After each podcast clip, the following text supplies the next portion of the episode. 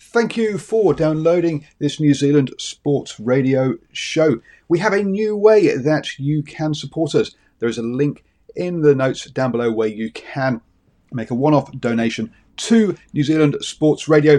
Thank you for support and uh, enjoy the show. I'm Sandra, and I'm just the professional your small business was looking for. But you didn't hire me because you didn't use LinkedIn jobs. LinkedIn has professionals you can't find anywhere else, including those who aren't actively looking for a new job but might be open to the perfect role, like me. In a given month, over 70% of LinkedIn users don't visit other leading job sites. So if you're not looking on LinkedIn, you'll miss out on great candidates like Sandra. Start hiring professionals like a professional. Post your free job on linkedin.com/people today. Burrow is a furniture company known for timeless design and thoughtful construction and free shipping, and that extends to their outdoor collection. Their outdoor furniture is built to withstand the elements, featuring rust-proof stainless steel hardware, weather-ready teak, and quick-dry foam cushions. For Memorial Day, get 15% off your Burrow purchase at burrow.com slash ACAST and up to 25% off outdoor. That's up to 25% off outdoor furniture at burrow.com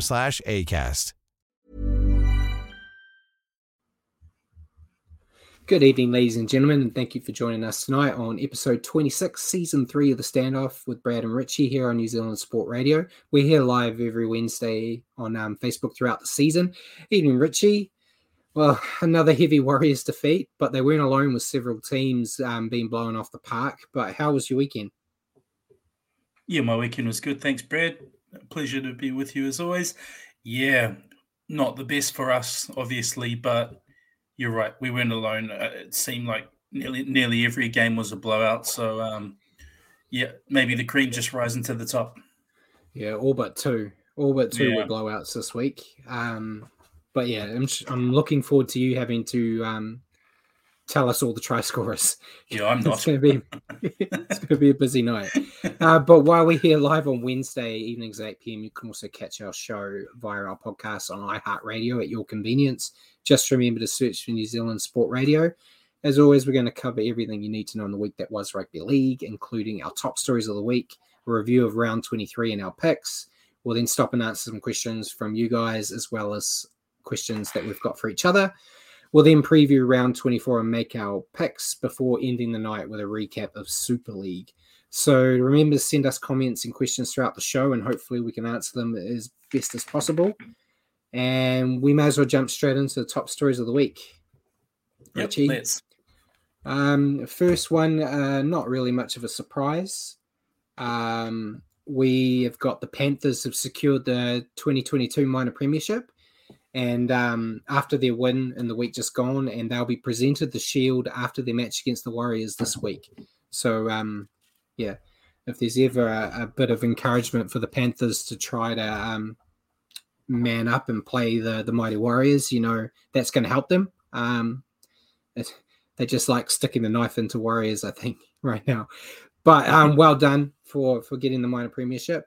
Um, that by no means um, guarantees you winning the whole thing. As we know, Melbourne were the minor premiers last year and didn't make the final. But Panthers, I think, are still in, instead right to to go all the way.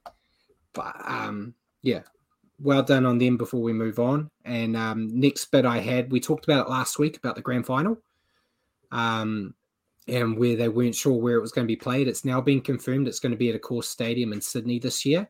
But uh, Peter V'landys has um, admitted that he's looking at um, following the NFL Super Bowl concept and moving the grand final to different cities each year with where cities can make a bid to host and the biggest bid wins. What's what's your thoughts on that, Richie?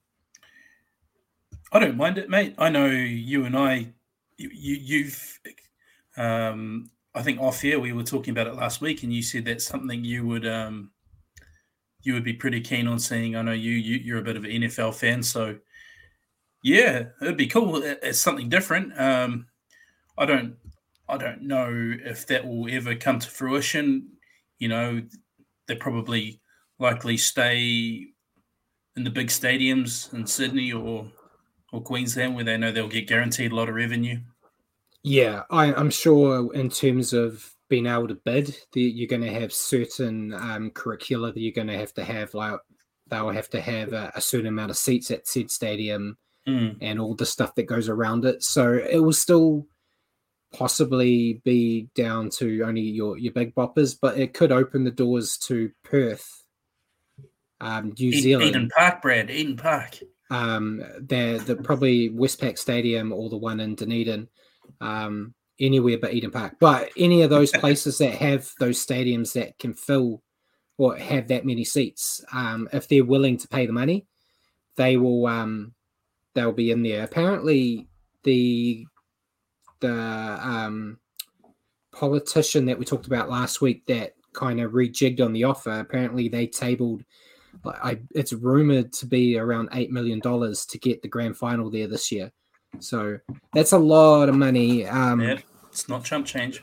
So I, I still feel like it's going to be a between Brisbane and Sydney thing, but Mm. I know Perth are interested in trying to get more games there. But with Perth in New Zealand, it brings in the time zone type deal. Um, would they Yeah. be willing to play the grand final at an earlier time um, for their viewers? Like to play it at the time it normally is, you'd have to be playing it at like 10 o'clock at night in Auckland. Um, so I don't see them doing that, but it's going to be interesting. We'll, I'm sure we'll be able to talk about it a lot more in depth next year when um, the the pieces on the chessboard actually start moving. So um, yeah, we'll keep an eye on it and hopefully have some more info to bring in the upcoming weeks on how it goes in. But um, next bit of news: Trent Barrett has officially joined the Parramatta Eels as an assistant coach for 2023.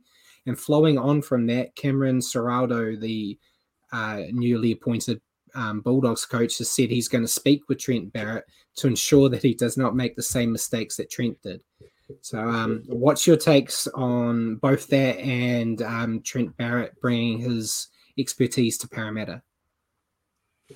Yeah, it's not bad uh, for Parramatta. Trent obviously didn't handle the head coaching gig too well at the Bulldogs, albeit with a roster that probably was on a hiding to nothing anyway. But um, he's a proven assistant coach, so going to Yeah. Parramatta, um, it's not a bad move on Parramatta's be- behalf. Um, yeah, and, and Ciraldo as well. I guess getting it from the horse's mouth, Trent Barrett. Um, maybe where he feels it, it could have gone wrong. Um, can't hurt to seek out a bit of advice.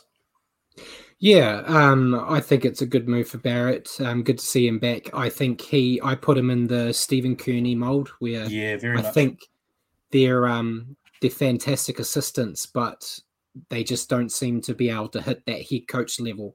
Um, it is a hard job. Um, but yeah, I think he'll do wonders with um Parramatta there, and yeah, it seems smart from Ciraldo to go to the guy that had the job before you and find out, you know, the the ups and downs, and just so you don't make the same mistakes right out of the gate. Um, Just seems like a smart way um, to do it.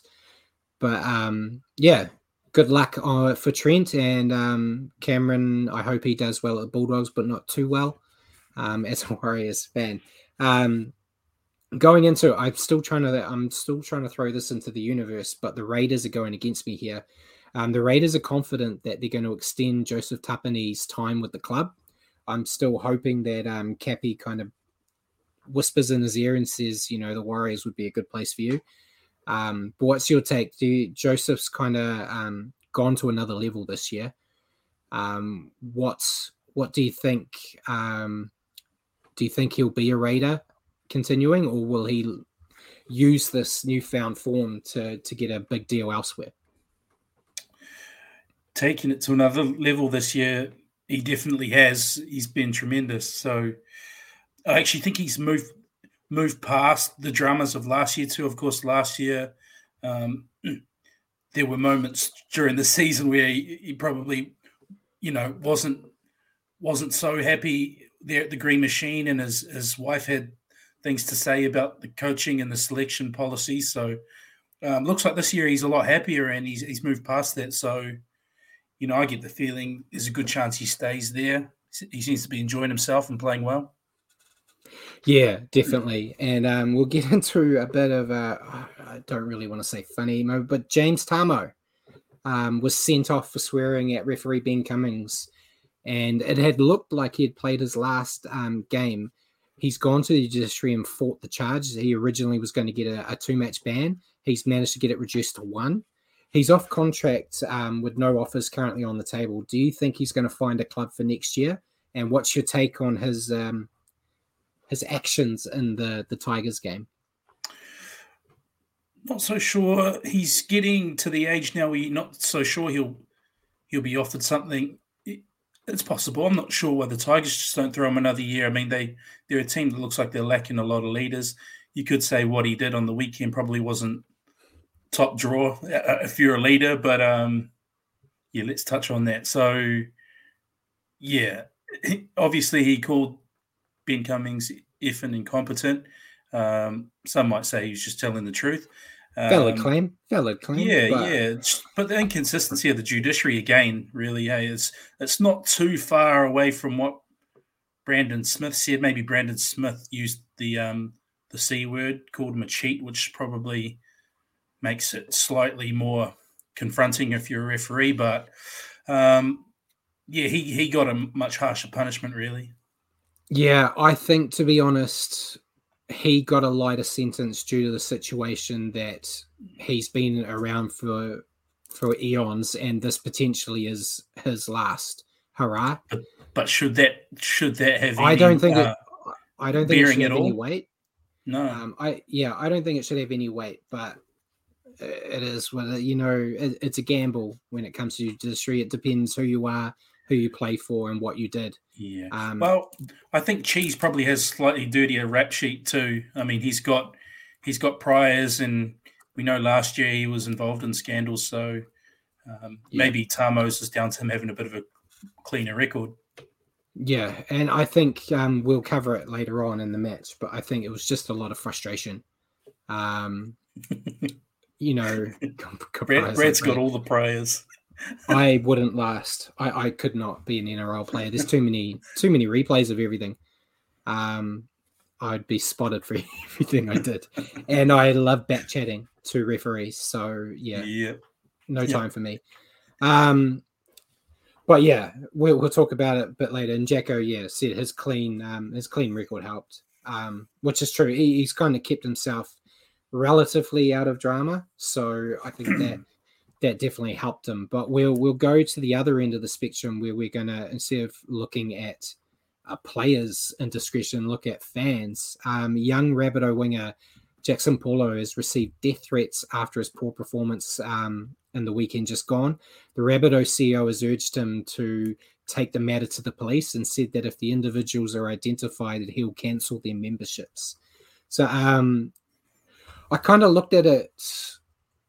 I felt like as a Warriors fan, we had a player doing a lot of the same stuff that Jaxson Paulo did. And I personally didn't see anything that bad. There were very pe- people upset with that player, who we're going to talk about later, but um, not to that extreme. I think it's, we were saying some horrible things about um, our young fullback to each other but nothing to that level. Um, and definitely yeah. not something we would send a player. I think sending death threats over a, a game of footy is um, sending death threats in any manner. I think is pretty pretty bad um, from the the thug of the the show here. Um, but yeah, what's your take on that whole situation? Yeah, he had a he had a pretty poor game, Jaxson Paulo. Obviously, probably you could say almost cost them the game, but uh, yeah, that's way over the top. And like you say, I mean, us as Warriors fans have choice words to say about some of our players. Um, you know, you know, relatively frequently. So, but never, never to that extent. That's obviously um, way over the top. And, and yes, I did, I, I did lose money at the TAB, unfortunately, on that game six dollars for the Warriors to win was a little too tempting. um, yeah, and Jacko mentioned it. He said um, mixed gambling was sport, and you'll get idiots making threats against players when they lose their money. Yeah, and yeah, look, I I am even too scared to look at the the bank balance on how much money collectively I've lost over the Warriors over the years, but I've never gone to that point where I've blamed them. It's called gambling for a reason. Um, Yeah. You know, you're you're risking money on a game that you don't know the outcome of. So, yeah, you should never go that far. And hopefully, he does take it forward. He's been dropped this week. Um, they said it wasn't due to just his form, but you know the mental toll this week has taken on him. Um, so yeah, I, I wish him well. You know, we, we've it didn't take long. It was a, it's only been a couple of weeks since the passing of Paul Green for everyone to go back to normal. Um, and it, it's sad to even call it normal, to be honest. But um, and yeah, Jacko's advised us to stop gambling. It doesn't pay over a lifetime. Yeah, sound advice, Jacko. I, I haven't I haven't I depleted my TAB account some weeks ago and I haven't put money in there again. So I've held off. Um, but I, I have a feeling it will come back come finals time or next season. um, depends how confident I feel of the Warriors. Um, but we'll move on from that to the Titans. The Titans have rumored to have offered David Fifita another two-year deal worth 750k a year, and they've also tabled the idea of moving him to lock. What's your take on? Um, it's a, a, a lesser deal than what he was on before, but what's your idea both on offering him a two-year deal and potentially moving him to lock, where they've kind of got a guy there that's been doing a great job already? Mm. I still kind of think even 750k a year is slightly overs. If you're going to judge it on output, um, Hmm. you got to ask yourself: do, do the do the few flashy tries he scores per year uh, equate to that kind of money? Personally, I'd say no, but um, yeah, moving to lock, I'm, I'm not so sure either. I kind of I kind of thought, yeah, maybe possibly because I thought front rower might even be another good option. Get his hands on the ball a bit more. Um, obviously, he's going to bend the line, no doubt about that. Um, and more involvements he gets, got to be good for good for the Titans, surely. Yeah, I'm going to say I'm super hypocritical here from my my um, stellar playing career, but I think he's too lazy to be a lock. Um, it would be like throwing Yeah. me there, you know. Mm. Um, I'll, I'll do something here or there, but you you look at the the top locks in the NRL right now, they're workhorses. Um, Yeah. you know, they're workhorses that have a bit of flair, and he's got the flair part down, but he's not a workhorse. He'll, you know, have one or two moments. Um, Mm. which isn't what a lock is, um, which is why you've seen Big Tino grow there because that's what he is. He just Mm. gets in, gets in the grit and just goes, um, which is kind of what you need as a lock. So I, yeah, we'll see what happens if it if it eventuates, but I don't think it's a good move. Uh, I personally, if I was the Titans, I'd be looking at spending that seven hundred fifty thousand dollars elsewhere and just you know letting letting Fifita go because you can't say he's turned this that, this club around. No, not at all. And I like what you say about about um, Locke probably being a bit too busy of a position for him. I mean, look at some of the best locks running around at the moment too. They also carry a lot of ball playing, Isaiah Yeo, um, Cam Murray, Victor Radley. So I know there's more than one way to skin a cat in terms of playing style, but um, the way the game's played today, I just don't think it suits him. Yeah, but look, you watch he'll he'll start as lock next year and be the best player in the NRL and make us look silly. Probably. So who knows? But um, moving on to the Broncos, uh, Tyson Gamble has reportedly asked for a release um, from the club, and the Knights are favoured to pick him up if his release is granted. Um, kind of not surprising. Uh, Gamble was kind of the talk of the town last year. He's kind of fell away a bit with all the other players that are there. You throw in um, Reece Walsh, who's coming back. Do you see? I don't really see a spot in the the game day um, for Gamble where I think he would slot straight into a Knights team right now with how poor they've been. Mm. Um, but what, what's your take? Do you think um, the Knights will take a gamble on Gamble, nice. Or or will Bronco? I stole that, so I, I'll I'll claim it. But um, or do you think the Broncos want to go? No, we we're going to keep you. Mm, the Knights could do worse than chasing Tyson Gamble. They're seriously lacking in their halves. Um, Hmm. And Tyson's a sound player. I, is he going to fix all their problems? Probably not. I think they need a really dominant seven. They miss that kind of like what Mitchell Pearce used to give to them, that real yep. dominant um, playmaking seven. Um, and Tyson's a sound player, but I, I almost prefer him at six because he's solid, solid defender, bit, uh, decent running game, tough. Um, but I don't think he's really an out and out game controlling seven, which the Knights are really lacking. Yeah, Definitely. Um, continuing the halves talk, um, Mitchell Moses and Dylan Brown from the Eels are apparently going to test their value on the market come the 1st of November. So the Knights may want to hold on to their money right now and potentially throw an offer at um, Dylan Brown at least. Um, they don't really want a flat track bully like Mitchell. But um, what's your take? Do you, do you think the Eels could potentially lose one or both of their halves? Potentially, mate. If they're wanting to test the open market, the Eels are going to have to stump up some money to to keep those guys together because, like you say, clubs like the Knights are going to be circling who really need halves. And how much better would the Knights look if you threw? I know you like to joke about Mitch Moses, but he is a he is a game managing seven with with a bit of flair. Throw him in the Knights, or even Dylan Brown. Imagine a spine with Dylan Brown and Kalyn Ponga. Immediately, yeah. they look a lot. They look a lot better. So. Yeah um, yeah, I bet there's going to be teams willing to throw some coin their way. It's going to be interesting come first of November with a lot of um, big names um, going around. Unfortunately, my question was going to be about a front rower to come to the Warriors, but I looked at who's off contract and there isn't really any big names.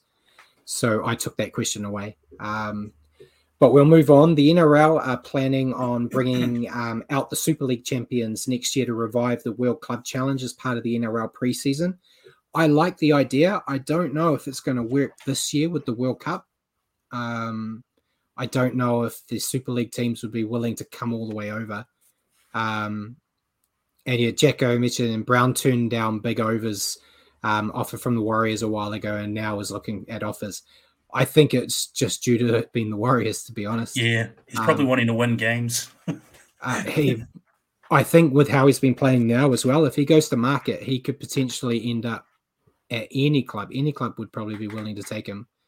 And Simon says the World Cup challenge is a waste of time. Um, yeah. So, what's your take on it, Richie? Do, would you like the idea of the the World Club Challenge coming back, or do you just not want to watch cricket scores getting put on the Super League teams? Yeah, I mean, from that point of view, Simon's probably right. It probably would be cricket scores. The state, the state the game is over there. It's still entertaining to watch, but not of the same quality. You throw up even probably the best team over over in the Super League and um, put them against the best team over here. It's not going to be competitive unless the NRL team's resting a lot of players. Um, and that yeah. yeah, that's generally what it is. You think if it's say it's Penrith that go through and win this whole thing, and it's St. Helens over there. Um, the top guys in St. Helens and the top guys in Penrith will probably still be on holiday after competing at the World Cup because basically all their top guys will be playing in the World Cup. Some of them will go reasonably deep into the World Cup, so you'd end up having a lot of um, like the B the B grades. Um, no disrespect for them, but it'd be them all playing, and then what's really the point? Um, yeah. So yeah, we'll we'll see what happens. But yeah, it's it's generally very heavily one sided, so it's not that enjoyable to watch.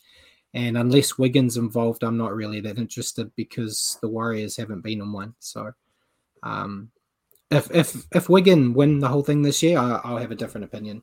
Um, but yeah, the next bit of news is going to Melbourne Storm. They were they announced that they were going to um, release some signings today. They then changed it and said there were going to be five signings, and they were going to do them starting from 3 p.m. Australian time, and then every hour announce one, which is great when we've got a show because we don't have them all. I've got the first four because the fourth one got announced just as we went live. Um, but the first four are all one year extensions. Um, the first was George Jennings. Um, the second was Dean Ieremia. The third was Jayden Nikorima, and then they just announced that Grant Anderson has extended as a one year deal as well. So nothing really big time. I know you said before we went live that you know they're saving Cameron Munster to the end. There's rumors that he potentially could be going to the Dolphins. um, still, as we talked about last week. But do you think the fifth one that will be nine o'clock our time will be Cameron Munster? Put put your put your name on the dotted line right now while everyone's listening. No, I'm going to go classic fence sit position here, and possibly, like I think they would save the, a bigger one for last, surely, wouldn't they? If they're going to do five over a few hours to try and build drama, but um, yeah, I don't know. There'll be plenty of money the Dolphins are throwing Munster's way. The longer, the longer it goes on, the more I think that's a pretty viable option for him. Yeah. I obviously because it's going to be a short show, as you said before the show, that uh, we won't be still on at nine o'clock, but um, but so we won't be able to talk about it. But the uh, but there is that, and then um, look, teams trying to build up Razzmatazz around re-signing. Like, seriously, if you say it's a, don't say it's a signing when it's a re-signing. People, if you say signing, yeah. it's a new team. If it's going to be a, if it's an existing player or an extension, then it's a re-signing. Stop saying, yeah, stop trying to build up this kind of like, oh, it's a signing. No, it's not. It's just the same player doing the same old thing. Jeez. Um, yeah, yeah. Not a fan. Yeah, I yeah I I feel the same. Like when I I went on to get the first one, and it was like a one year extension to George Jennings. I was like, ah. Oh, Okay. Yeah, I had I had the same opinion that Paul did. It was like, oh, I when they said they were announcing signings, technically it is a signing, but I yeah, I was expecting something a bit different. Um, but yeah, uh, I'll I'll try to push the show out a little bit so we can get the last one, you know. But we'll, we'll gonna, see what happens. We're going to be here till nine thirty, just reading out the try scores from the review. yeah, um, but that was all I really had on the news. We did have the announcement for the um, Ken Stephen medal contenders, so I should give them some respect and say their names. These are the players that are recognised for their contribution to um, off the field to um, community service, and that's not punishment enforced community service.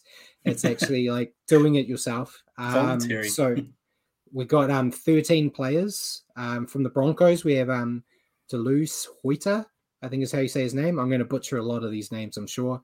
Um, the Bulldogs, we had Raymond um, Falatai Mariner. Um, Cowboys was the Hammer, um, Hamiso Tabuai-Fidow. Um, the Eels was um, Dylan Brown. Knights was Jayden Brailey. Panthers was Stephen Crichton. Rabbitohs, Cody Walker.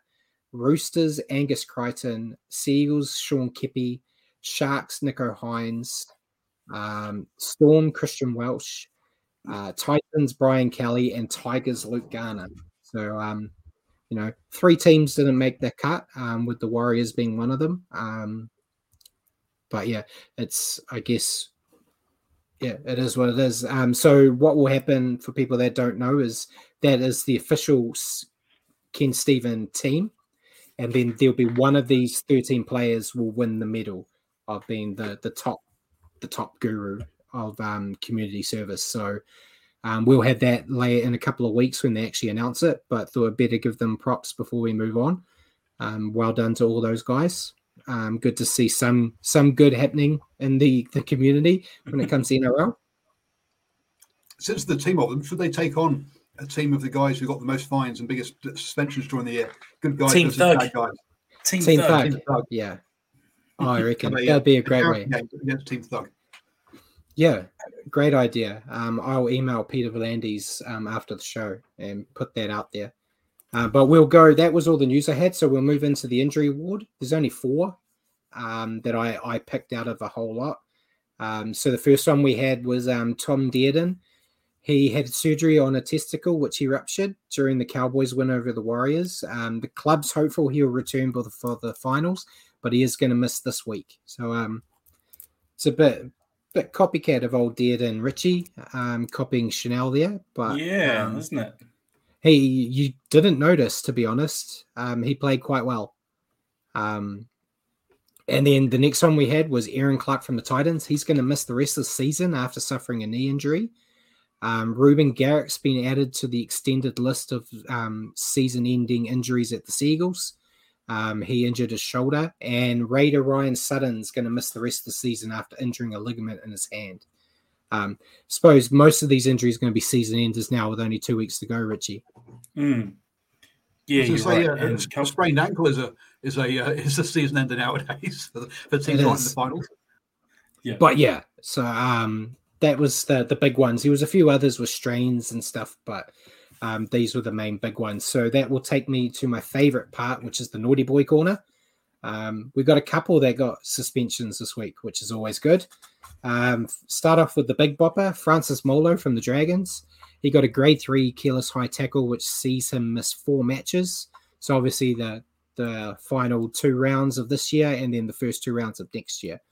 What do you think of Um, that one? I'll, I'll cover it later. Um, I've got notes. Um, Moses Mbye from the Dragons They also. miss pre-season games on top of that as well. They don't count preseason, I believe. Um, so it'll be the f- rounds one and two. Moses Mbye from the Dragons, he's got two matches um, for a grade two careless, careless high tackle. So his season is done. Um, and then James Tamou, as we mentioned already, he's got one uh, one match ban for um, telling a few honest truths to a referee. Um, then we'll go into our fines. So we got Josh McGuire, also from the Dragons. He got a grade one dangerous contact and got a thousand dollar fine. Um, Tevita Pangai Jr. got an eighteen hundred dollar fine for a grade one dangerous contact. Victor Radley from the Roosters got a thousand dollars for a grade one dangerous contact, and then Jeremiah Nanai from the Cowboys got an eighteen hundred dollar fine for a grade one dangerous contact. So um, yeah, still a bit of spice as we're we're ending the season, Richie. Yep, still a bit of spice. And um, before we, before we move on into you having to sell hundreds of names for try scorers, we'll just do a quick recap of the first round of the NRLW. So um, the Roosters defeated the Eels 38 to 16. Dragons defeated the Titans 26 to 12. And the Knights, um, with their new new roster, um, upset the Broncos 32 to 14. Um, and then this week for round two, we have the Broncos, who are now currently fifth, against the first place Roosters the sixth place Eels against the third place Dragons, and the fourth place Titans versus the second place Knights. Did you get to watch any of these games, Richie? Uh, yeah, the Knights Broncos game, I was very impressed with them. Maybe we're seeing a changing of the guard. The Broncos have been one of the more dominant teams um, in the NRLW. So to see the Knights, who are sort of highly touted with the signing of Millie Boyle, um, yeah, Yeah, it looks like Millie. yeah, Brad's Brad's mate Millie looks like they're going to be delivering this year. Yeah, and their little half really impressed me. And then I looked afterwards and found she's a 17 year old. Yeah, Um, crazy, eh? Yeah, and she did really well. That was the only women's game I managed to watch all of um, during the weekend. But yeah, as always, it's always a, a competition that um, gives quality football, which is great to see, considering the lack of quality we're about to talk to. Um, so I'll pass that on to you for the start of our recap of the round that was. Thanks, mate. So, yeah, we. I feel like the reviews are going to be quite easy. I mean, think a lot of teams were very good, very, very good, and um, the other side of the coin, there were the, the, the other teams were very, Really bad. really bad. Um, but the first game was actually pretty competitive. So, the Panthers getting up over the Rabbitohs, twenty-six to twenty-two four tries apiece for the Panthers. Stephen Crichton, Dylan Edwards, Spencer Leniu, and Liam Martin to four tries from the Rabbitohs. Alex Johnston with a double, Cody Walker and Campbell Graham, who's returned from injury. Um, I thought this was a cracker game, Brad. Very competitive. I don't think the Rabbitohs um, disgrace themselves at all, despite the loss. I thought they had a real good dig, but um, yeah, the Panthers uh, really stood up for this one, showed what they're made of, and sealed that that minor premiership. Yeah, um, the first of only two close games this weekend, and um, yeah, for the Panthers, I thought Dylan Edwards had another standout night. His growth, his growth this season's been outstanding. Um, The Panthers just continue to roll forward despite missing players, and um, this was a game I expected them to lose. Um, I got it wrong in my picks, but um, they just know how to get the job done regardless of who's there. So um, it was just a typical Panthers performance. Um, the forwards built momentum, um, and then the spine got the team into scoring opportunities. Ivan Cleary, um, he had a bit of a masterstroke, I think. He moved Api Koroisau to the bench. um, and then injected him into the side against tiring defenders, and it just split the difference apart. Um, I don't think you're going to see that every week, but I think against the Rabbitohs, I don't think their interchange is as good as a lot of other teams up in that top echelon. So it is quite a, a good play to use. Um, but yeah, great performance from Penrith. And for the Rabbitohs, it's the same thing I complain about almost every second week with them. They just made too many errors. Um, we talked about Jaxson Paulo already. Um, mm. He dropped a, a, few guaranteed tries, unfortunately. And if you take all those errors out of the game, I think they would have got the victory here. Um, we get once they get a taste of the dropsies, though, it kind of goes downhill for them. But to have an error riddled performance and lose by four points against the Panthers, um, I would be very happy if that outcome happened this week for the Warriors. Mm. Um, so yeah, and once they're going, you know, they're they're a finals team already. Um, if they show respect to the ball a bit more in the playoffs, um, they're going to they're going to be a hard team to beat. Another case of the drop season, they might have an early exit. Um, you know, it's still a die in finals. So, but yeah, uh, it was a great start to the what was a, a horrible round. Yeah, let's get into the first of those blowouts. Unfortunately, we were on the wrong end of it. Uh, Friday night game, Cowboys 48, Warriors 4. Eight tries to one for the Cowboys, Coen Hess, Murray Taulagi, Jeremiah Nanai, Peter Hiku, Tom Dearden, Luciano Leilua, Tom Dearden again, and the Chad, Chad Townsend. Only the one try for Marcelo Montoya in the 33rd minute. Uh, where do you start, mate? Um, I feel like the Cowboys did this with with just such ease. They just marched through us, and we didn't help ourselves. Twelve errors. I felt like a few of those were um, our fullback, like you said. We were texting amongst ourselves. He had a night to forget. So on top of top of a few errors, errors also a few bad missed tackles and Oh. Yeah, you you go, mate. This was this was oh. ugly to watch for me. Yeah. So um, first full credit needs to go to the Cowboys. It was the first game at home since the passing of Paul Green, so you yeah. you always knew they were going to they were going to step up for this one. Not that they need their second place, and their second place for a reason. Um, they were just relentless though, and they kept punishing the Warriors, and it was just hard to watch. Um, as I said to you, I I was very tempted to change the channel, but we talk about it on the show. I was writing the the live match report for Nothing But League as well, so I had to watch the whole eighty. Um, but yeah, Tom Dearden, and Chad Townsend, they controlled the match to perfection. Um, and the Cowboys just kept running in numbers. I think that was the biggest thing I saw. They always ran in numbers and um, killed the Warriors with support play. You saw the on the other hand of it, the Warriors. I think Bunty Afoa made a break and was on an island by Mother's Day is around the corner. Find the perfect gift for the mom in your life with a stunning piece of jewelry from Blue Nile. From timeless pearls to dazzling gemstones, Blue Nile has something she'll adore. Need it fast? Most items can ship overnight. Plus, enjoy guaranteed free shipping and returns. Don't miss our special Mother's Day deals. Save big on the season's most beautiful trends. For a limited time, get up to 50% off by going to Bluenile.com. That's Bluenile.com. Mom deserves the best, and there's no better place to shop for Mother's Day than Whole Foods Market. They're your destination for unbeatable savings, from premium gifts to show-stopping flowers and irresistible desserts. Start by saving 33% with Prime on all body care and candles. Then get a 15-stem bunch of tulips for just $9.99 each with Prime. Round out Mom's menu with festive rosé, irresistible berry chantilly cake, and more special treats. Come celebrate Mother's Day at Whole Foods Market himself. Mm. And um, you know, as much as I love my my front rowers, he's not a speedster by any strength of the imagination. So um, he should have had at least someone there with him to pass the ball to, and I, that was just the the polar opposites these two teams are right now. Um, hard to fault any perform issues in the Cowboys' performance.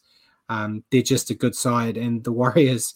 I don't know where to start. Stacey Jones came out after the match and said that eight or nine guys didn't show up, and I have to agree. It looked like they just um, didn't want to be there and were going through the motions. Reece Walsh had a shocker. Um, questionable defense, uh, poor handling, and so many times being found out of position in the defensive Mm. line. Um, I think he's checked out personally. Um, do you think way. he, do you think he should have been dropped this week? In my review, I said I would have Chanel back at fullback and Mm. drop Reece. Stacey read my review and said that's a great idea, and he kept Reece Walsh at fullback and he dropped Dejon Arcee. Um, I agree with I agree with you completely. Um, off the back of that performance, uh, yeah, how could you how could you not drop him? And Chanel, if you're going to bring Chanel Harris Tavita back in, he's proved in the couple of times he's played fullback this year that he's very capable and actually performed quite well there. Um, and Yeah. I just feel like Dejan doesn't deserve to. Um, to dropped. created Dejon created the only try in this game, yeah, and for And his look- efforts, he got dropped. Exactly. You take it back a week before too, and he was terrorizing the Bulldogs with some Matt Burton like bombs. He's just got a lot of strings to his bow that I feel like we could use, and it's such a shame. It looks like we're not going to extend and, and try and tap into that. Bless you. Just got things that way. Now, Bless you, Paul. one of the things I was going to say was, just, I'm, not, I'm not sure checking it. but Is, is checking out fair, or is it just look? We're talking about a very young guy. Um, he's going to be inconsistent anyway. No, for, for number one, he's not going to be consistent yet at this stage of his career. Secondly, he's clearly got a lot of things going on um, at the moment, uh, as, as well. Distractions off the pitch. Uh, we know that players who have distractions on the pitch rarely be able to put, uh, find it harder to play on the pitch. So uh, whether it's whether it's checked out, whether it's just other things going on, um, just uh, yeah, I Boo-hoo, think Paul. players do Boo-hoo. do do try. Um, but um, here I'm, I'm trying. I'm trying to be this. Uh, see, this this is this, this is me. Uh, yeah, the, the, the, The voice of reason. off the video. The voice of reason. Yes. You can hear the fatherly um, instinct in you there, Paul. Um, I'm not his father. He, if you don't perform, you you get dropped, in my opinion. Um, Oh no, no, no, I'm not saying he should get dropped. I'm just saying the reasons behind his poor performances might not be the fact that he's checked out. Oh, But he's if checked he's- out. He's already if got his he's already got his Broncos jersey on under his Warriors one. Um, we'll see. He, if he bounces back this week, full credit to him. Um, but yeah, it just he wasn't the only one though. I I, I don't want to make it sound like because No, Reece no, Walsh had a definitely not. bad night, the Warriors lost. Um, I had apart from your usual suspects, like I had Addin Fonua Blake was my warrior of the week um, just based on his stats. He he was second in the forwards and running meters, and he had no missed tackles, which um, was a rarity um, this week. But I also we were talking during the game. Um, Tom Ale, I like the look of him. He got more minutes this week, um, and Aggressive. yeah, he was aggressive. He looked like he actually cared, um, Mm. which was something we didn't see. Uh, Josh Curran had that effect too, um, judged by his frustration when he decided to have a go. He did it smart. That's how you do it. We need Yeah. all the teams to write down. He basically had a go at the referee, but didn't get in trouble. He got penalized Indirectly. for it He He indirectly, had indirectly- go. I love that. Because of um, a call that I was on his side for. I thought it was the wrong call, and he basically just said this happens to us every week, um, which is something all the Warriors fans have been saying. So it, it was nice to see it. I didn't like that there was a penalty, and then the Warrior, uh, the Cowboys scored not long after. But seeing players like that actually caring is Yeah. a big thing, especially when you've got nothing but pride to play for, and a lot of guys aren't stepping up. Let's touch on that call. What was going on there? I mean, he's got up to play the ball quickly. Isn't it the defender's responsibility to clear the ruck? Yes. Did- um, I didn't actually ref, see an I didn't see a knock on at all either. yeah. Um, unfortunately, there was a, a big discussion in the house. It was um, Kasey Badger was the upstairs official, and she's a real stickler for the how the rules are set in the book. There's no grey area, so it's black or white. Um, I didn't see a knock on. It didn't change the outcome of the game, so I'm not going to be pulling my hair out and screaming or anything. Yeah. But um, yeah, I thought it was a bad call, and um, yeah, the referee's ex- explanation after the fact was that if the player, the defender, is in the way, you need to take a step back. I've never that- seen no. that in any game where No. a defender's in the way, and the player gets told step back and play the ball. You get the defender has to get out of the way, um, or Yeah. at least make an effort to get out of the way, not just sit there. Mate, the ball Um, the ball carrier stands up and plays the ball on the spot. It's Yeah. always been that way. You don't move off the mark to play the ball. Um, It's Yeah. been that way since the start of rugby league. The defender has to clear the ruck. yeah, but yeah, that's all I really have to say about it Yeah, because sorry, um, I'm sounding bitter. we're we're almost at an hour already, um, Richie, and we're only It's- two games in. Let's move on to the next shellacking. Yeah. Storm 60, Broncos 12. A big 10 tries to two. Young Tonumaipea, Tui Kamikamica, David Nofoaluma, Cameron Munster, Harry Grant, Justin Olam times two, Jahrome Hughes, Nelson Asofa Solomona, and David Nofoaluma with another one. Two tries for the Broncos, uh, Kurt Capewell and Corey Oates. One of those was gifted too. Kurt Capewell's one was pretty much gifted from the Storm, so this was a spanking of the highest order. Yeah, and I didn't see the score coming. You know, we predicted the Storm winning, but I didn't Next. expect it to be by this big. No, we got we got we got points. Come on, Paul.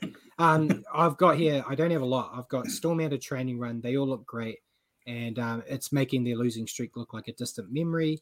Harry Grant was a constant threat, and the Storm Yeah. forwards looked unstoppable. Munster and Hughes were just picking their shots all night, um, and the rest of the eight should be worried about the Storm side as they're building at the right time. Mm. Broncos are meant to be a top eight side, but didn't play like it. 15 errors and 66 missed tackles just isn't good enough. And this performance could have cost them a shot at the finals. Um, they might lose the eight, depending on how the Raiders go. So this game Mhm. here might have sealed their season. We just don't know yet. And that's all I have. Yeah, I didn't have a lot either. I was just going to say maybe the Broncos are actually a bottom eight side that's been masquerading as a top eight side for a lot of Yeah. the year. Um, and the Storm appear to be back in a big way. Yeah. Which is pretty obvious by that scoreline. Next, next hiding Eels 42, Bulldogs 6. Uh, Will Penisini, Waqa Blake, Maika Sivo, Ryan Matterson, Tom Opacic, Dylan Brown times two, and Waqa Blake with another try. And one sole try for the Bulldogs, Aaron Schoupp. Yeah, go on, Brad. Another hiding, another lopsided Yeah. game. Thought Um, the Eels were great, by the way. That, Yeah, that, um, the good Eels turned up, not the um, terrible Eels. Yeah, third uh, third blowout on the row. Um, rinse repeat from the last one. Eels just had a training run, made it look easy. Dylan Brown was a nightmare all night for the Dogs, and Mitch Moses was decent as well. I'm still not sold on the Eels being title contenders, but if they can build on this performance, they could go deep. I feel like I say that every second week. Um, Bulldogs got one try. Um, it was nice uh, off the back of a scrum. Oh, it's lovely. They were they were still in the match at halftime, but just didn't come out in the second half. Their defense was shocking, and they just didn't do anything with the limited ball they had. Um, disappointing for the Bulldogs fans to see their side lose by big margins two weeks in a row. You know, they lost um, 42-18 to us, and then 42 to six against the Bulldog uh, against the Eels. So um, I think them, like many others, are just counting down to the off season. Yep, I'll agree with Next. that, Brad. Um, next, Next, Sharks 40, Sea Eagles 6. Um, seven tries to one. Nicho Hynes, Royce Hunt, Matt Moylan, Matt Ikuvalu, Nicho, Nicho Hynes again, Briton Nikora, Matt Ikuvalu. One try for Manly, Daly Cherry Evans, the skipper. 22 0 at halftime. Stayed one sided throughout. Um, yeah, what's happened to Manly? Seems they've though seems as though they've fallen off a cliff since the Pride jersey controversy. Yeah, um, well, their finals hopes are now officially gone. Um, embarrassing defeat at home, and when you put into um, the thought that it was Kieran Foran's last game for Manly at home, I expected a bit more of an effort from the team. Um, they just looked disinterested, which is a common theme this week. Sharks looked dangerous. Nicho Hynes and Matt Moylan were creating plenty of opportunities for the side to score, and it just looked like they're clicking. And it's another team that's building at the right time and they could be Mm. dangerous um, and could go deep in the finals. I think so, mate. I think they're one of definitely one of the Smokies. They're um they just seem to have the hot hand right now. I know Manly aren't much chop at the minute, but um still to go there to Brookvale. I, I think the Sharks have a terrible record there at Brookvale too. Yeah. I think I was they haven't won there in over a decade, I think. Um from memory. I can't exactly It was something like that. was it 14 years or something like that. Mm. Um, yeah, but yeah, the Sharks look like they're the Sharks of uh, 2016. You know that that kind of definitely a premiership threat. Yeah. Wow, I've got my work cut out for me in this next game. Roosters 72, Tigers 6, 12 tries to 1. Nat Butcher, Angus Crichton, Angus Crichton again, Nat Butcher again, James Tedesco, Connor Watson, Drew Hutchison, Nat Butcher again, Daniel Tupou times two, Nat Butcher with his fourth, and Matt Lodge, the ex Warrior, the um, the ex Warrior, getting one in the 79th minute. One try for the Tigers, Brent Naden in the 72nd minute, but this was cricket score stuff. Uh, 54 missed tackles for the Tigers, 13 errors. They're just, yeah. like yeah. everything you expect of the Tigers, but we got, but but worse even. Hmm. Yeah, it was one way traffic. Roosters were basically going a try a minute for the full 80. Mm. Um, they all played well. James Tedesco, Angus Crichton, Nat Butcher were all stellar. Um, yeah, four tries for Butcher. Luke um, Keary too. I thought Luke Keary was fantastic. Yeah, Luke Keary as well. Um, if they keep playing like this, then you may still get your premiership contender prediction right. They they might go all the way if they played like this against everybody. Um, we'll we'll see if they can replicate this form this week. But um, yeah, Tigers they were just woeful. Um, it was heartbreaking to see, to be honest. Um, and Tim Sheens and Benji have got a lot of work to do here. Um, as we already talked about, James Tamou's send off, I think it was just frustration. Yeah. Um, I believe from a captain watching his side not show up, and the wooden spoon looks like it's heading their way. Yeah, twelve from twelve from Sam Walker too. That's a that's a hell of an effort to score twelve tries and kick kick every conversion. Yeah, um, yeah. Um, the next game was Brad's favourites, the Dragons, getting up over the Titans, forty six to twenty six. I think Brad actually tipped this one. I tried to go to the I tried to go the other way on this one to peg him back a bit, but it, it didn't work out. So 46 to 26, Dragons over the Titans, nine tries to four. Uh, Talatau Amone, Tautau Moga, Matthew Feagai, Jayden Sullivan, Jack Bird, Talatau Amone with another one, Tautau Moga with another two, and Jack Bird. Nine tries. That's um, they're like they're kind of lucky. Zach Lomax missed four goals. The Titans. Yeah, uh, four four tries to the Titans. Uh, AJ Brimson, David Fifita, Beau Fermor, and Jojo Fifita. Um, come on, Brad, you break down your favorite team for me. Yeah, um, it was a big game from the Dragons here. Um, Amone, as you said, he had a great game, and I think he's building form. Forget the NRL, he's building form for the World Cup, and yeah. he should be a shoe in for the halves for Tonga. Um, and if he can play like this for Tonga, it makes them a lot more dangerous. Hmm. Um, nice hat trick from um, Moga. He's had a horrible run um, of injuries in his career. If kind of everywhere he goes, he seems to get plagued with injuries. But he showed how dangerous he can be um, when he's healthy. And um, I've always liked him. I've always thought he's a, a great player. So hmm. hopefully we see more of this from him. Um, but yeah, good performance from the Dragons. Credit where credit's due. Um, they played simple footy and it worked. Francis Molo got a, a red card, as we talked about earlier, for his high tackle. It didn't look good um, and was reckless, but there was no malice. And I thought a yellow would have been enough. And I think oh. four weeks, I thought a four weeks is a bit too much. You know, he's a he's a big front rower. He was up against a winger that was running to the side. You stick an arm out. Every prop's done it. You know. And when you're as big as he is, you know, you stick an arm out, any guy running as hard as they can, it's going to look bad. Um, so yeah, I think maybe I would have gone two weeks you know, roll them out for the season. Um, but going into next year, I think was a bit too much for me. But I am a lot more lenient when it comes to these type of things and when it comes to front rowers. So I know I might be on my own in that opinion. But yeah, um, the Titans, they did look good in patches. They just don't know how to deliver an 80 minute performance. Jayden Campbell was busy out the back. Big Tino and Fermor were um, did enough to keep their heads held high. I still want to see more out of Fifita, but he did score a nice try, which I think we say once every couple of weeks. We said it last week too, didn't we? That's two in a row. We did. It? There's two in a row. There's two in a row. I'm going to nickname you Brad. It wasn't that bad, Inga. that, that was a shocking high tackle, mate.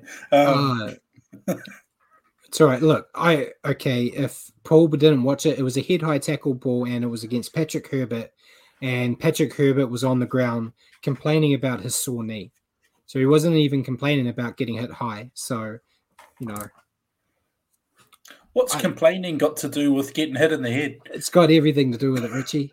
Um, I don't know. I I will always fight fight for the the hard men of the game. Fair Um, enough. Love you. Love your passion. I don't know. Um, last game. Last game game. was one of the only tight games of this of the round. Yeah. Raiders getting. I mean, before we get to the last game, we're, we're only five minutes away from the last, or a few minutes away from the last announcement. Um, get off that bench, boys. Um, I want to say here, who who are they announcing um, uh, for for their, their last signing? Is it is it the man or is it somebody else? All right, I'll I'll get I'll get off the fence. Cam Munster. Cam Munster. Brad? Um, I am going to say it's going to be. Um, I'm just looking at their team roster. I don't know who's off off contract. If they're going to make a big song and dance, it's got to be Munster. I don't know who it's going to be, but it won't be Munster. I'm going to go There the you go. opposite. It won't be much. Okay, so you'll go you'll go for not Munster and a re-signing, or, or, or not Munster and a, and a new a new face. Uh, not Munster and a re-signing. I- There we I'm go. going Okay, to. right. We've got you both. Right, we'll, we'll check back in again in uh, in eight minutes. I'll, I'll, I'll wait, wait. Yeah, I've got the I've got Alright. the Melbourne Storm website to my left, refreshing all the time. So once that news is announced, we'll get there. But yes, Raiders Knights. Last game, Raiders Knights. Raiders 28, Knights 22. Five tries apiece. For the Raiders, Sebastian Kris, Jordan Rapana, Sebastian Kris again, Hudson Young, and Jack Wighton. For the Knights, Edrick Lee, Dominic Young times two, Edrick Lee with a second, and Jayden Brailey. A lot of try scorers getting multiples this weekend. Um, 22 8 at half time, Brad, and the Faders did a reverse fade. Yep, just like they did when they uh, defeated the Warriors. Um, Yeah. It was finally another close game. There was eight games and we had two close ones, so that that's that's good. Um, Knights showed some spirit and looked like they were going to steal this match with, like, as you said, strong first half leading twenty-two to eight.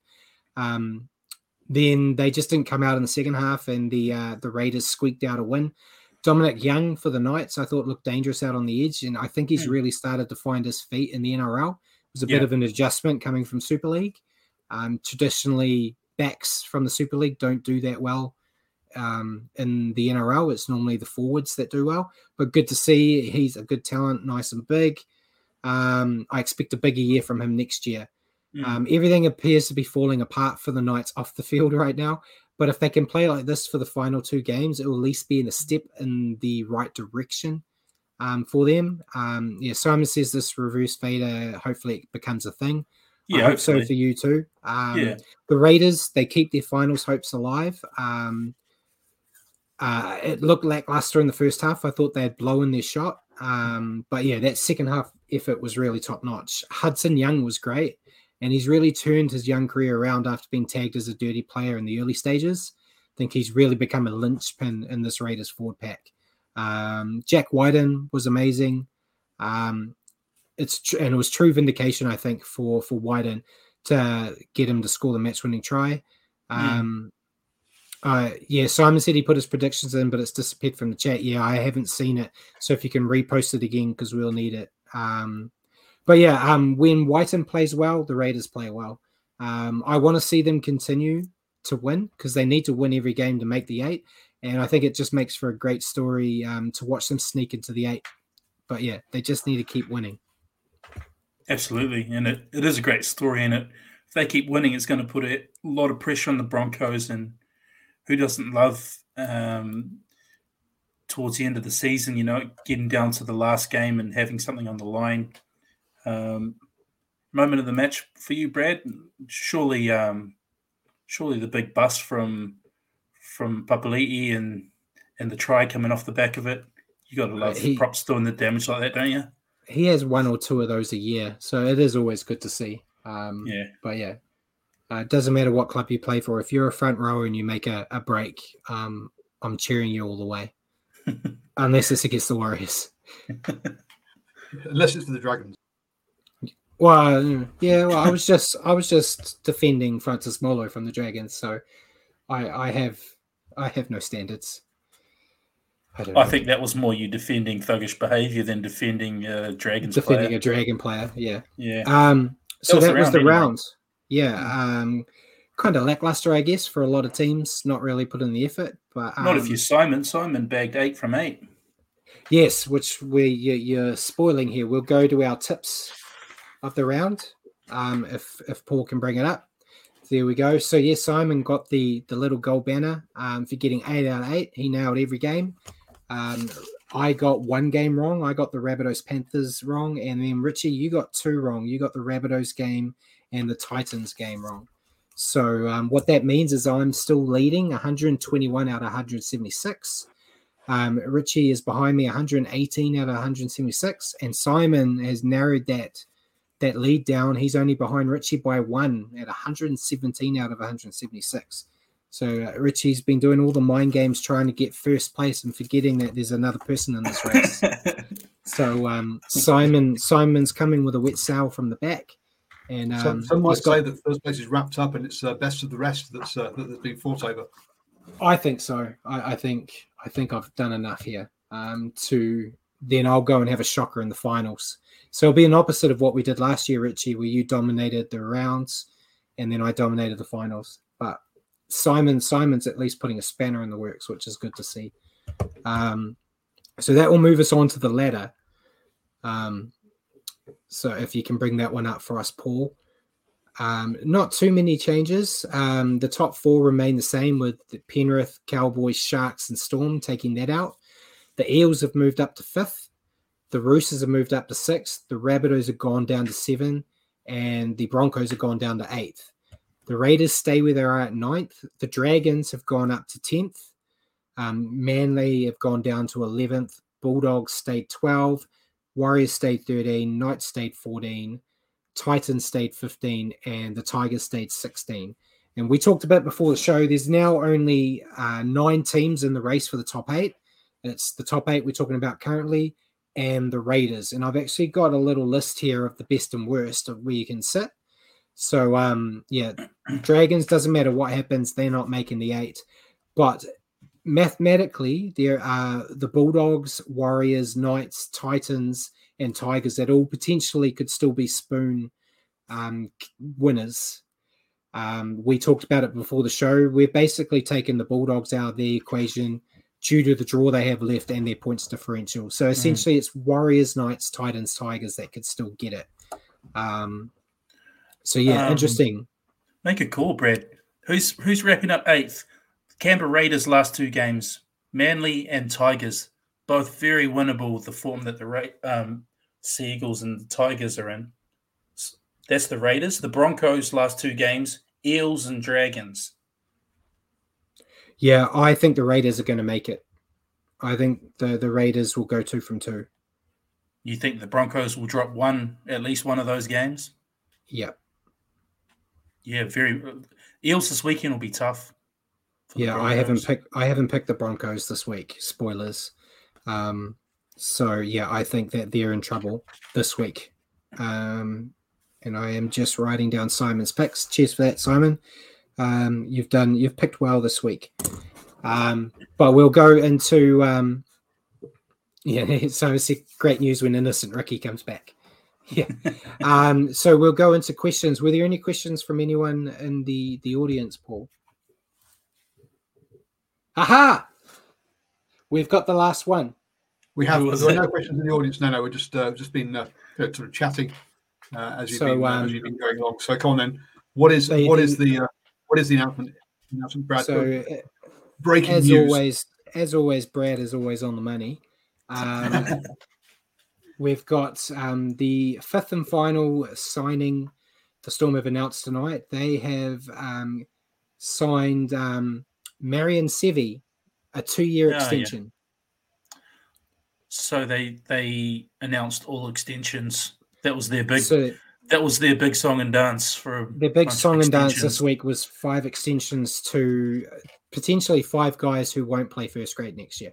Yeah. So Munster are No- the Munster are the Dolphins.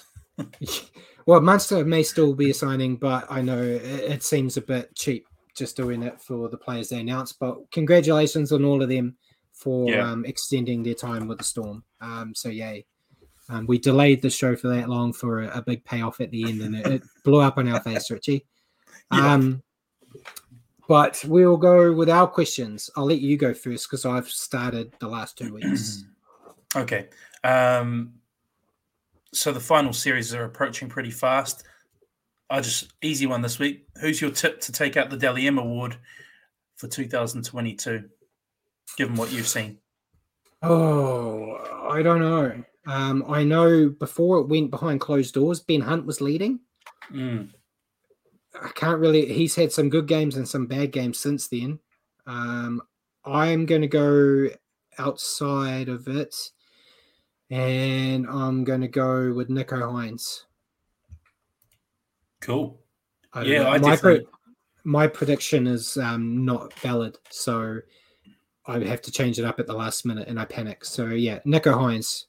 Which I did you have Nicho as your predicted one to start the year? no, I think I had him as my.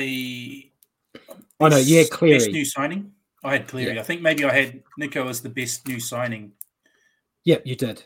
And I had Aaron Penny looking back, so that's a bust. Um, sorry, we, we'll cover all those at a later episode. Going off track Uh, there. I definitely yeah. think Nicho Hynes will has a good shot. Um, Yeah. So if you have any other smokies, because I think Ben Hunt is a very good sh- shot too. I mean, given that he plays for the Dragons and he's probably best on field every week for them.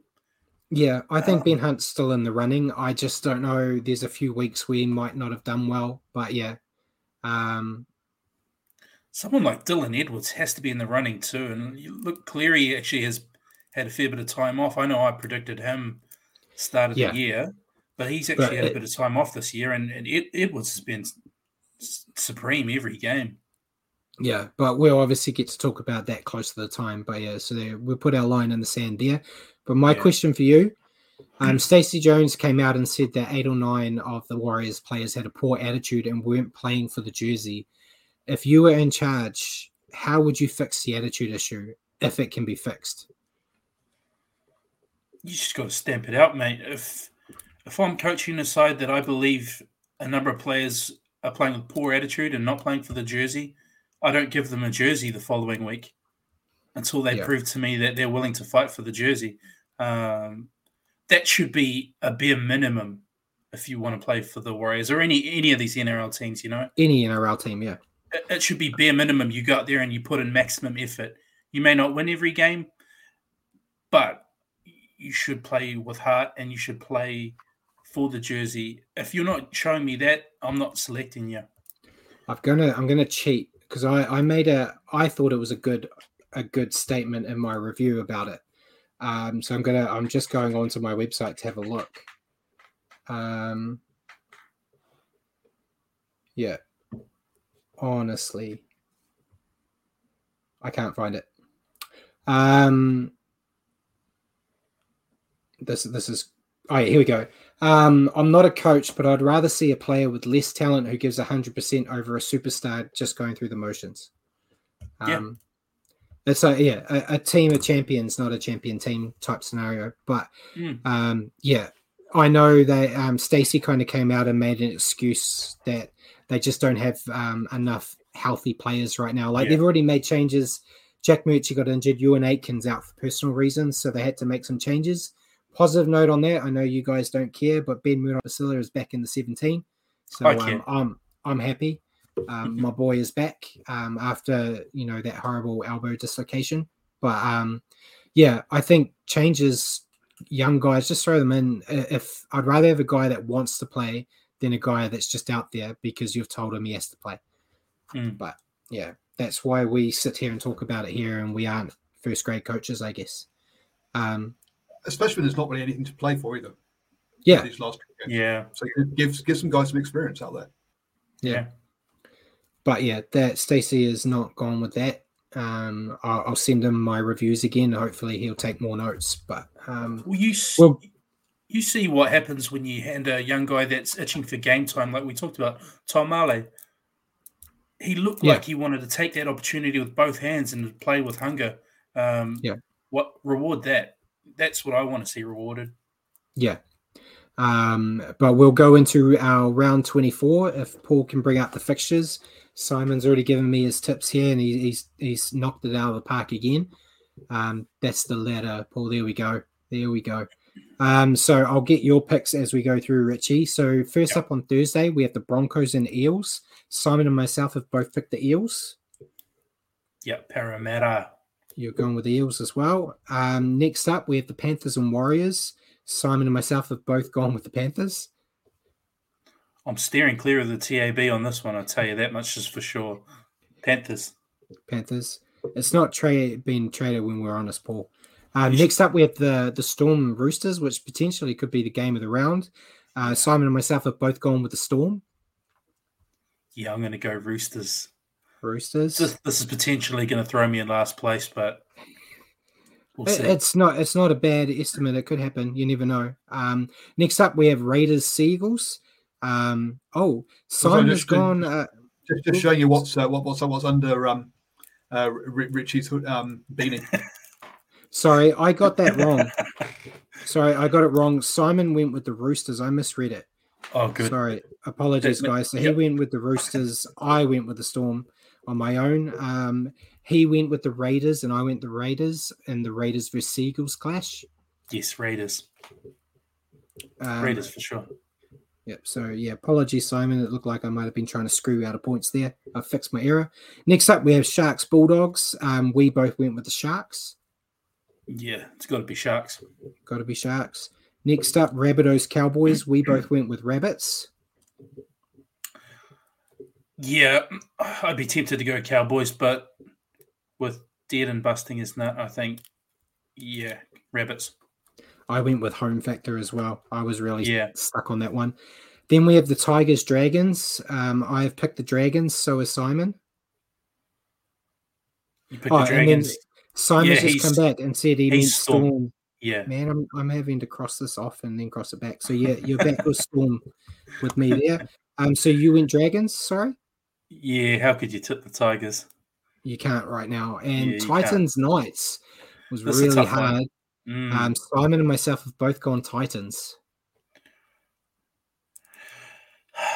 I'll go the other way then. Knights. Yeah, It's really tough. I I don't know. I both I horrible can't- teams. Yeah. Um, yeah, So yeah, there we go. So the only difference, um, there's no difference between me and Simon, and you are different on the Roosters and the Knights. Um, so you you potentially might equal or get ahead of Simon, um, or Simon could leapfrog you. We'll, Yeah. we'll see. Make it interesting for next week. But before we sign off, we have Super League. So um, no changes in the top league, uh, top four of the Super League. St Helens still first, Wigan second, Uddersfield third, and Catalans fourth. Wakefield um, managed to get a win, um, which also sees them make the uh, gap between them and Toulouse six points. So as Simon said, um, it's almost all but guaranteed Toulouse will be relegated unless they have a last minute decision to have an expansion to keep them up. So if they don't decide to expand it, Toulouse are going down. Um, in the down competition, um, the Betfred Championship, the Leigh Centurions, who were the team that were relegated last year, they broke their club record with a hundred to four win over York City. yeah. Got the century. Um, yeah. So um, I thought, even though we don't talk about that lower grade competition over there, I thought I had to mention it due to them deciding they wanted to do a bigger score than what the NRL can do. Um, but yeah, going over the games quickly, Uddersfield defeated Castleford 36 to 10. Wakefield defeated Hull FC 26 18. Leeds defeated Warrington 24 18. St. Helens defeated Hull KR 38 to 12. Wigan wanting to stick that knife um, in Toulouse, they won 52 to 6. And so there's only two teams in that grade. Come on, there's a few more than that, isn't there? Um, and Catalans lost to Salford 46 to 14, um, which means we go into round 25. There's Leeds versus Uddersfield, Wakefield versus Hull KR, Salford versus Hull FC, Warrington versus Castleford, Toulouse versus Catalans, and Wigan versus St. Helens. So that should be the match of the round there. Number one and two going against each other. Um, but yeah, there's a few other good clashes there. I feel sorry for Toulouse having to go up against Catalans. Um, might be a, a, tough night at the office for them. But anything else you want to add before we go off, Richie? as always, mate. Thanks to you. Thanks to the thanks to the viewers for the discussion and Paul for his fantastic yeah. work as always. Definitely. And ladies and gentlemen, thank you for tuning in tonight and joining us on the standoff with Brad and Richie. And um, before I finish here, Simon said there's only two teams of money, and um, yeah. So yeah, it's basically there are more teams, but there's two teams that are actually competitive due to the money, um, which is my problem with promotion relegation. But we won't go on and on about that right now. But um, yeah, thank you for joining us on the standoff with Brad Richie for your weekly update of rugby league. Tune into our show next week at 8 p.m. here on Facebook or at your convenience on iHeartRadio. Just remember to search for New Zealand Sport Radio.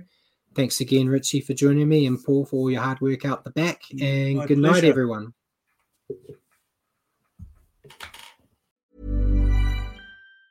Mom deserves the best, and there's no better place to shop for Mother's Day than Whole Foods Market. They're your destination for unbeatable savings, from premium gifts to show-stopping flowers and irresistible desserts. Start by saving 33% with Prime on all body care and candles. Then get a 15-stem bunch of tulips for just $9.99 each with Prime. Round out Mom's menu with festive rosé, irresistible berry chantilly cake, and more special treats. Come celebrate Mother's Day at Whole Foods Market. Even on a budget, quality is non-negotiable. That's why Quince is the place to score high-end essentials at 50 to 80% less than similar brands. Get your hands on buttery soft cashmere sweaters from just 60 bucks, Italian leather jackets, and so much more. And the best part about Quince, they exclusively partner with factories committed to safe, ethical, and responsible manufacturing. Elevate your style without the elevated price tag with Quince. Go to quince.com slash upgrade for free shipping and 365-day returns. Mom deserves the best, and there's no better place to shop for Mother's Day than Whole Foods Market. They're your destination for unbeatable savings, from premium gifts to show-stopping flowers and irresistible desserts. Start by saving 33% with Prime on all body care and candles. Then get a 15-stem bunch of tulips for just $9.99 each with Prime. Round out Mom's menu with festive rosé, irresistible berry chantilly cake, and more special treats. Come celebrate Mother's Day at Whole Foods Market